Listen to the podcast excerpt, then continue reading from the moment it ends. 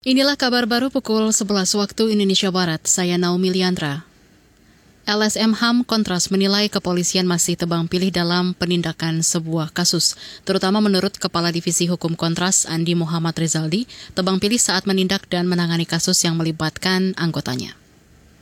Dalam beberapa kasus, kekerasan atau penyiksaan misalnya, aparat kepolisian yang diduga melakukan tindak pidana tidak diproses begitu cepat atau bahkan ada yang diproses namun hanya sebatas mekanisme etik atau disiplin. Padahal tindak kekerasan merupakan kejahatan yang harus diproses melalui mekanisme peradilan pidana.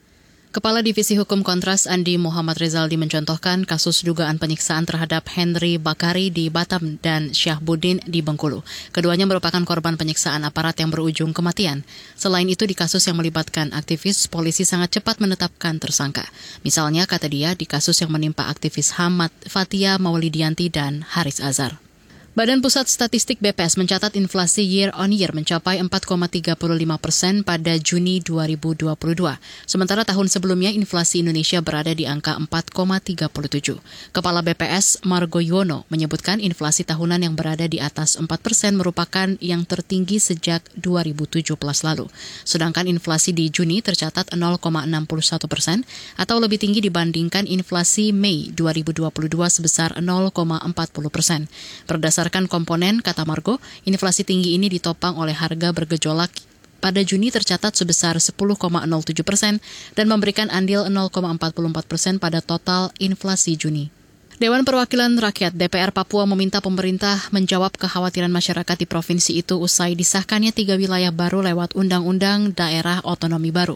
Menurut Ketua DPR Papua Joni Banuaro, salah satu kekhawatiran warga adalah meningkatnya potensi pelanggaran HAM.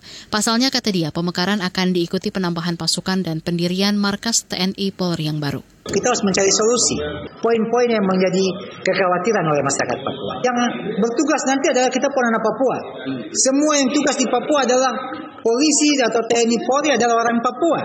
Sehingga dia tahu tipikal atau budaya di Papua. Tidak mungkin seorang anak Papua mau pergi melakukan kekerasan terhadap keluarganya di kampung.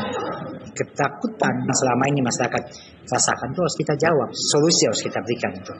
Ketua DPR Papua Joni Banua Row juga meminta pemerintah mewujudkan komitmennya di rekrutmen calon aparatur sipil negara CASN di Provinsi Otonom Baru. Setidaknya kata dia, pemerintah harus memprioritaskan 80 persen orang asli Papua di seleksi calon aparatur sipil negara di setiap wilayah otonom baru.